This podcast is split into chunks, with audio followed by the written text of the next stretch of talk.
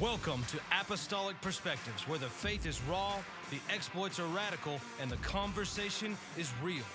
Prepare your life to be activated in the supernatural and your heart to be inspired to love as your host, Mike Brewer, shares stories from around the world. Enjoy today's episode and make sure to connect with us on all social media platforms. Hello and welcome. I'm Mike Brewer. I'm your host. Guys, I'm very excited to take us into part three of the School of Apostleship. Now, of course, technically, this is not a school, it's a podcast. Schools don't make apostles, prophets, evangelists, pastors, or teachers, but they can certainly mature them. But I'm simply wanting to bring you some insights. I want to bring you some wisdom of having walked in a call of God for quite a few years now. I want to do a quick review with you. If you've not listened to the earlier parts of these podcasts, make sure that you go back because I'm just laying a foundation of principles in your life that'll help you. You don't have to be an apostle, prophet, evangelist, pastor, or teacher, which we refer to as the fivefold ministry, in order for these to help you. Simply walking as a child of God, these are foundational principles that will help you. But these are geared towards those who have a sense of call of God upon their life to help you discern what does it look like to walk as a man or woman that is called of God um, especially if you are called into the fivefold ministry. Ephesians chapter 4 is one of the foundational verses for this teaching. And it says, So Christ himself gave the apostles, the prophets, the evangelists, the pastors, and the teachers. And then it tells us why he gave those. So I want you to understand that Christ gave these gifts to the church. So, what I'm talking about are the post ascension fivefold ministry gifts. After Christ ascended, he gave these gifts back to the church. I'm not talking about the uh, the apostles of the Lamb, those those that walked with Jesus prior to his death, burial, and resurrection, although we glean from them. But I'm talking about the post ascension gifts here: the apostle, prophet, evangelist, pastor, and teacher. Those that are simply referred to in Ephesians chapter four, and it says the reason he gave these gifts to the church in verse 12 is to equip his people for works of service so that the body of Christ may be built up. So the fivefold leadership giftings here or servant giftings however you want to refer to these grace gifts um, the the function that these gifts have in the body of christ are to equip the people of god that the people of God may do the work of the ministry. The ministry belongs to the saints of God. The equipping of the saints of God belongs to those that I just referred to the apostle, prophet, evangelist, pastor, and teacher. So, in, in part one, I begin to speak to you that not everyone is called as an apostle. Not everyone is called as a pastor, an evangelist, a teacher, a prophet. We should know that. That should be foundational. Not everyone has this office or this grace upon their life. But those that do, they will have a sphere of authority. They will have a metron, if you will. That's the Greek word for sphere of authority. That means that God has not given us unlimited authority to do whatever we want, to do wherever we want. He gives us a specific realm in which we operate. And I begin to define that um, uh, in part one of this podcast, School of Apostleship. In part two, the last part, I talked about being called of God. I talked about the experience of being called of God. It, it's more than just a, a low level conviction, although that can be a truth. It may start there, but there is an encounter. There is a moment in time to where God reveals to you that he has called you. There's a moment in time when that grace is released in your life. Now, uh, um, there there is we could say there's a moment in time where the grace is released, or we could say there's a moment in time to where we come to the understanding we've received the grace. I'm not going to get into um, that any further, but I go into that in part two, captivated by his voice, the voice of God that calls you, that reveals the grace on your life, that activates the grace on your life. There was a moment in time nearly 25 years ago when God gripped me with his voice. His voice spoke to me, and it literally, from that moment, changed the direction that my life was going. So, but today I want to talk to you about not letting your cousins name your ministry. Don't let your cousins name your baby. I know that's a funny title, but I want you to hang in there with me as I walk through this. And I'm not, I'm not, I've not designed these podcasts to give you a, a a whole lot of different thoughts. But in 20 minutes or so, I want to take you into a thought, if you will. So, this time, today, we're going to go into Matthew chapter 1, and we're going to look about John the Baptist. And I'm going to read the scripture, and I'm just simply going to talk to you about it. And I believe it's going to greatly encourage you. Um, so, starting in verse 5, it says, In the time of Herod, king of Judah, there was a priest named Zachariah. His wife was also a descendant of Aaron. Verse 6 Both of them were righteous in the sight of God, observing all the Lord's commands and degrees blamelessly. But they were childless, because Elizabeth was not able to conceive, and they were both very old in verse 8 once when zachariah's division came on duty he was serving as a priest of god. He was chosen by lot according to the custom of the priesthood to go into the temple and burn incense. And when the time for the burning of incense came all the assembled worshippers were praying outside. In verse 11 then an angel of the Lord appeared to Zechariah, standing at the right hand of the altar of incense. When Zechariah saw him, he was startled and was gripped with fear. But the angel said to him, Do not be afraid, Zechariah, for your prayer has been heard. Your wife Elizabeth will bear you a son, and you will call him John. He will be a joy and a delight to you, and many will rejoice because of his birth for he will be great in the sight of the Lord. He is to never take wine or other fermented drink, and he will be filled with the Holy Spirit even before he is born. He will bring back many of the people of Israel to the Lord their God, and he will go on before the Lord in the spirit and power of Elijah, to turn the hearts of the parents to the children, and the disobedient to the wisdom of the righteous, to make ready a people prepared for the Lord. So, as I read through these scriptures, I'm going to stop and I'm just going to give you some of my thoughts. Here, God is speaking things concerning John the Baptist's life to his father. He is bringing forth a revelation. Now, I want you to put yourself in Zechariah. Zechariah had done this probably untold number of times. He had gone in, he had burned the incense and and through this ritual through this this time through through doing this time and time and time again through his faithfulness all of a sudden the time was now. And the angel stood beside the altar and called out to him told him don't be afraid. Your prayer has been heard. Now now zechariah a man like you and i he's probably thinking what prayer? I mean, he's probably prayed a lot of prayers. He may not have prayed for his wife to conceive in quite a while, or he may have just prayed it that morning. Who knows?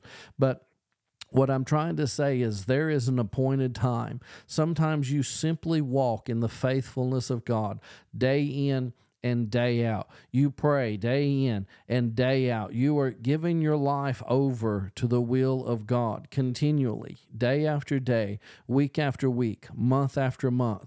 But then all of a sudden, at an appointed time in destiny, an angel from God stands in front of you, or God intervenes in your life and He begins to activate a whole new season of your life that you may have given up on. So as I as I talk through this, especially especially those of you that have callings. If you have a call from God to a fivefold ministry leadership position, God has probably shown you many things concerning your life. There are promises that He has given over to you. And guys, it's going to take faith to walk in your calling. Without faith, you're not going to make it. You must grow in your faith. You must mature in your faith. But let's go on here because I've got some real points I want to get to. In verse 18, Zechariah asked the angel, How can I be sure of this? I'm an old man and my wife is well along in years. And the angel said to him, probably not in a nice tone, I am Gabriel. I stand in the presence of God, and I have been sent to speak to you to tell you the good news. And now you will be silent, not able to speak until the day this happens, because you did not believe my words, which will come true at the appointed time. I want to give you some points here. One of the greatest things that many can do is be silent for a season. Literally be silent for a season. A lot of people they their lack of faith is put on display through many words. They're they're attempting or often attempting to fulfill their destiny by displaying their own strengths, their own abilities. Guys, it's such a trap for for young ministers to come in and God, they have a powerful encounter of God and they want to get up off the floor if the encounter puts them on the floor and step directly into leading the body of Christ. And that's just not how it works. They may have some things to share. That grace is going to become on display. But many, many times there is an appointed season of silence in your life. Silence can be your best friend. Silence can keep you from great pain. Silence can keep you from prematurely, in your own strength, trying to walk out these promotions of the Lord. So let the burden of promotion rest in the hands of the Lord. So many times through prophetic insights, but out of timing, I've attempted to go ahead of God. I have seen something. I have felt something. I've had a revelation. And God was in the revelation. But when I began to develop the application and the timing of that revelation, I was ahead of the Lord in that. Because in my zealous nature, I saw something that was accurate, but I wanted to step into it in the immediate. And I did not have the patience of God. I did not have the wisdom of God. I often didn't have the counsel of God. Hebrews chapter 6 gives us some real revelation concerning faith and patience. It says, "We do not want Hebrews 6:12, we do not want you to become lazy, but to imitate those, look at this, who through faith and patience inherit what has been promised." Guys, the promised inheritance, if you receive that before you have developed faith and patience. You're not ready for it. You are not ready for it. It's through pace, it's through faith, it's through patience that these are the things that in, that prepare you to receive that which has been promised to you. Many of you guys that are listening to me have a great destiny and a great will of God for your life. You're going to lead many, many people. Many of you are going to plant churches, you're going to plant businesses, you're going into government in academia. Many of you have those promises, legitimate promises of God. And many people haven't recognized those on your life. And you are in this place of silence, but you're so tempted to step out before the timing. Let God work faith in you. Let God work patience in you. Verse 21, it says, Meanwhile, the people, while waiting for Zechariah, wondering why he has stayed so long in the temple, when he came out, he could not speak to them and they realized he had seen a vision in the temple. For he kept making signs to them, but he remained unable to speak. There was grace in his silence. His heart was wanting to communicate this experience to them, but the grace of God was manifested in his inability to speak. Guys, it is a grace to be in a season of silence. If you are if you're in a season of silence and you are attempting to speak, guys, that's that's contrary to the will of God. But if you're in a season of speaking and you remain silent, that also is contrary to the will of God. But you will you will enter both of those seasons through faith and through patience. Let God shift the seasons and the times in your life. Let the burden of promotion rest upon the hand of the Lord, not upon your hand, not upon your ability. In verse 23, when his time of service was complete, he returned home. And after this, his wife Elizabeth became pregnant and for five months remained in seclusion. The Lord has done this for me, she said. In these days, He has shown His favor and taken away my disgrace among the people. Look at that season of seclusion. Five months of seclusion. So it is not wrong. It is not an error to be in seclusion for a season. Now that doesn't mean you are out of fellowship. That doesn't mean that you are you're not interacting with people. It can do that. It can mean that for some people and for some seasons, but it is not an isolation. It is not um, if you can hear that, sorry, my computer was going off. It is not an isolation from the body of Christ in verse 57, we're dropping down quite a few verses here because I want to get you to the main point of today's podcast. In verse 57, when it was time for Elizabeth to have her baby, she gave birth to a son. Her neighbors and relatives heard that the Lord had shown great mercy to her, and they shared in her joy. On the eighth day, they came to circumcise the child, and they were going to name him after his father, Zachariah. But his mother spoke up and said, No, he is to be called John. And they said to her, There is no one among your relatives who has that name. And then they made signs to the father to find out what he would like to name the child. And he asked for a writing tablet, and to everyone's astonishment, he wrote, His name is John. Immediately his mouth was opened and his tongue was set free, and he began to speak, praising God. All the neighbors were filled with awe, and throughout the hill country of Judea they were talking about these things.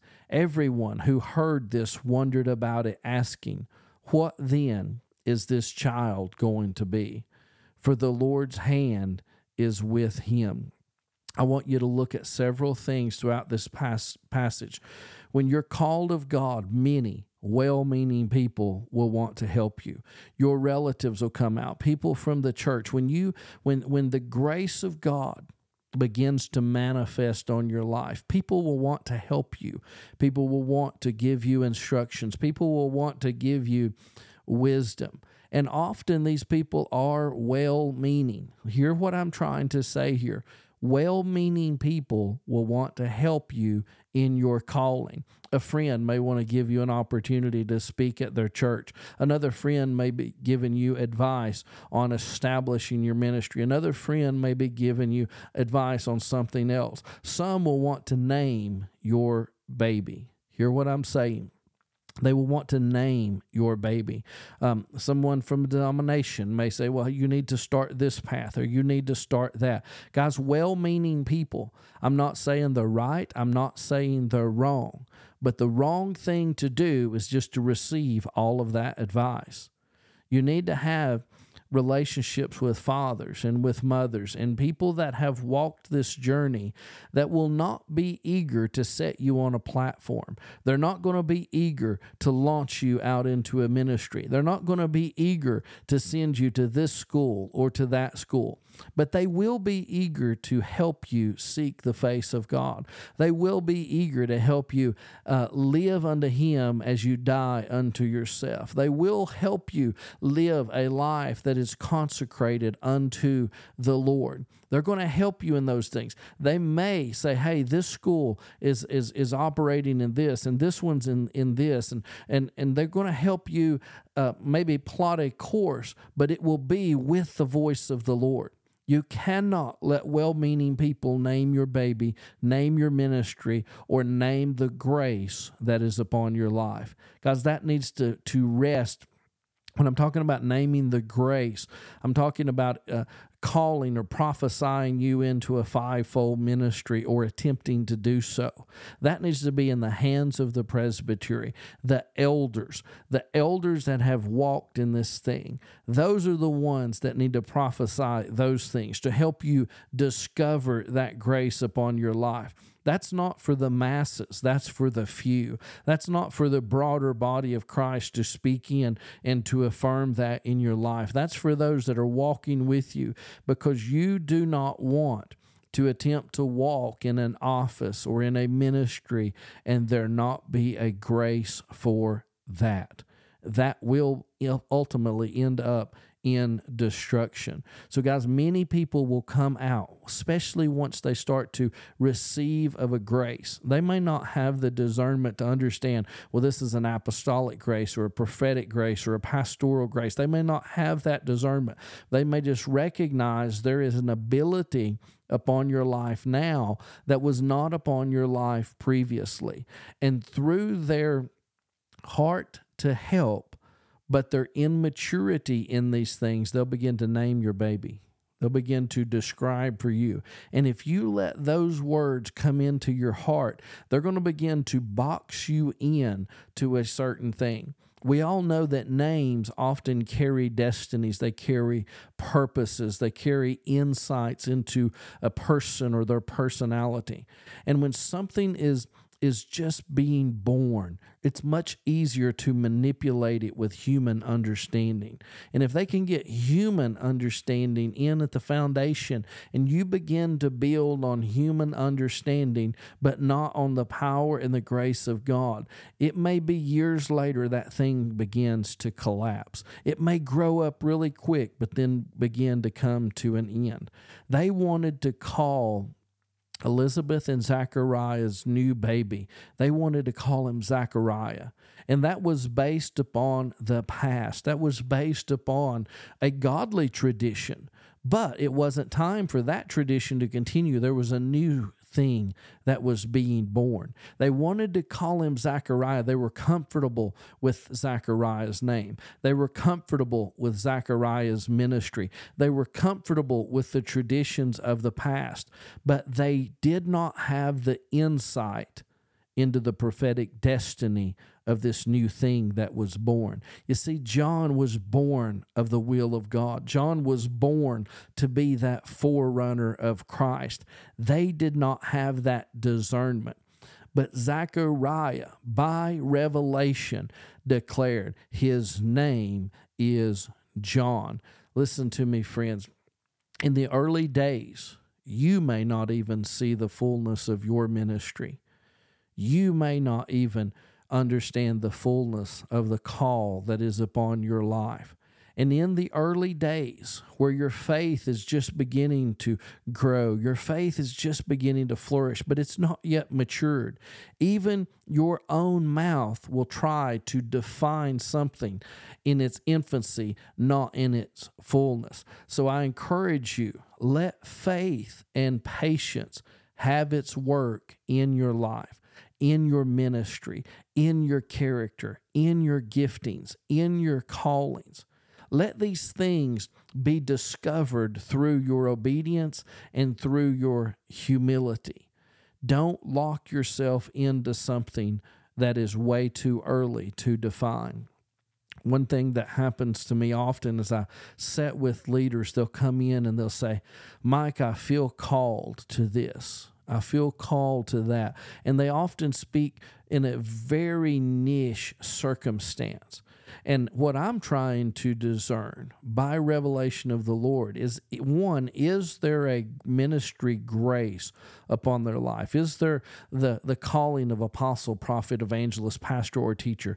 Is that grace upon their life? I'm not concerned about this niche thing that they currently feel comfortable in because I'm not saying there's not specialties. Absolutely, there's specialties. We have a specialty of deliverance. It's a grace that rests upon our house here at the Well of Maryville and and people will often have those specialties and then they will begin to define their ministry by that specialty and i'm not sure that is the wisdom of god because specialties uh, operate in seasons. But if the season shifts and then they have described everything about themselves in that specialty they have so reduced the grace of god that is upon their life for equipping down to one specialty. So as um, if you have the grace to be an apostle prophet evangelist pastor or teacher yes, grow in a specialty, but don't let that specialty define your life. Don't lock yourself into something too early before you have had the opportunity to mature. Possibly in a later podcast, I will talk about the different expressions of an apostle or an apostolic ministry. And one of those expressions is that of a pioneer and a trailblazer in the early days, I thought something was wrong with me because I would be very passionate about it for two to three years. And, and then I would move on. I'd be very passionately about something else. Well, then I began to understand the grace to pioneer birth, pioneer to, to blaze new trails. When I understood that, it released me from guilt and then I was able to build correctly. So I know that I will I will last in an area 2 to 4 years. So as soon as I go into it, I am already looking and praying who is going to receive this. I'm watching for the grace upon someone's life that's going to go further than the pioneering trailblazing phase of a thing. So we'll go into that a little bit earlier. But right now, I'm encouraging you, if, if you are young in this thing, do not try to define what it's going to look like in its fullness. Don't try to define your entire life when you're 25 or 30 years old. You can define the season that you are walking in. Oftentimes, I will say something and I'll say, as I see it right now. I'll use that phrase because I understand in a year, in two years of further growth, further insight, and further maturity, I may see a thing differently in that day than I do this day. So make sure that you give yourself room to change. Give yourself room to relaunch, to reevaluate, to revise, to course correct, or transition into a new thing. Well, God bless you guys. Don't let your cousins name Thank your you babies. for listening to Apostolic Perspectives with your host, Mike Brewer. We hope that you are blessed by listening, and we encourage you to check us out on social media at facebook.com slash apostolic perspectives. Be sure to subscribe to the podcast to keep up with all of the latest episodes.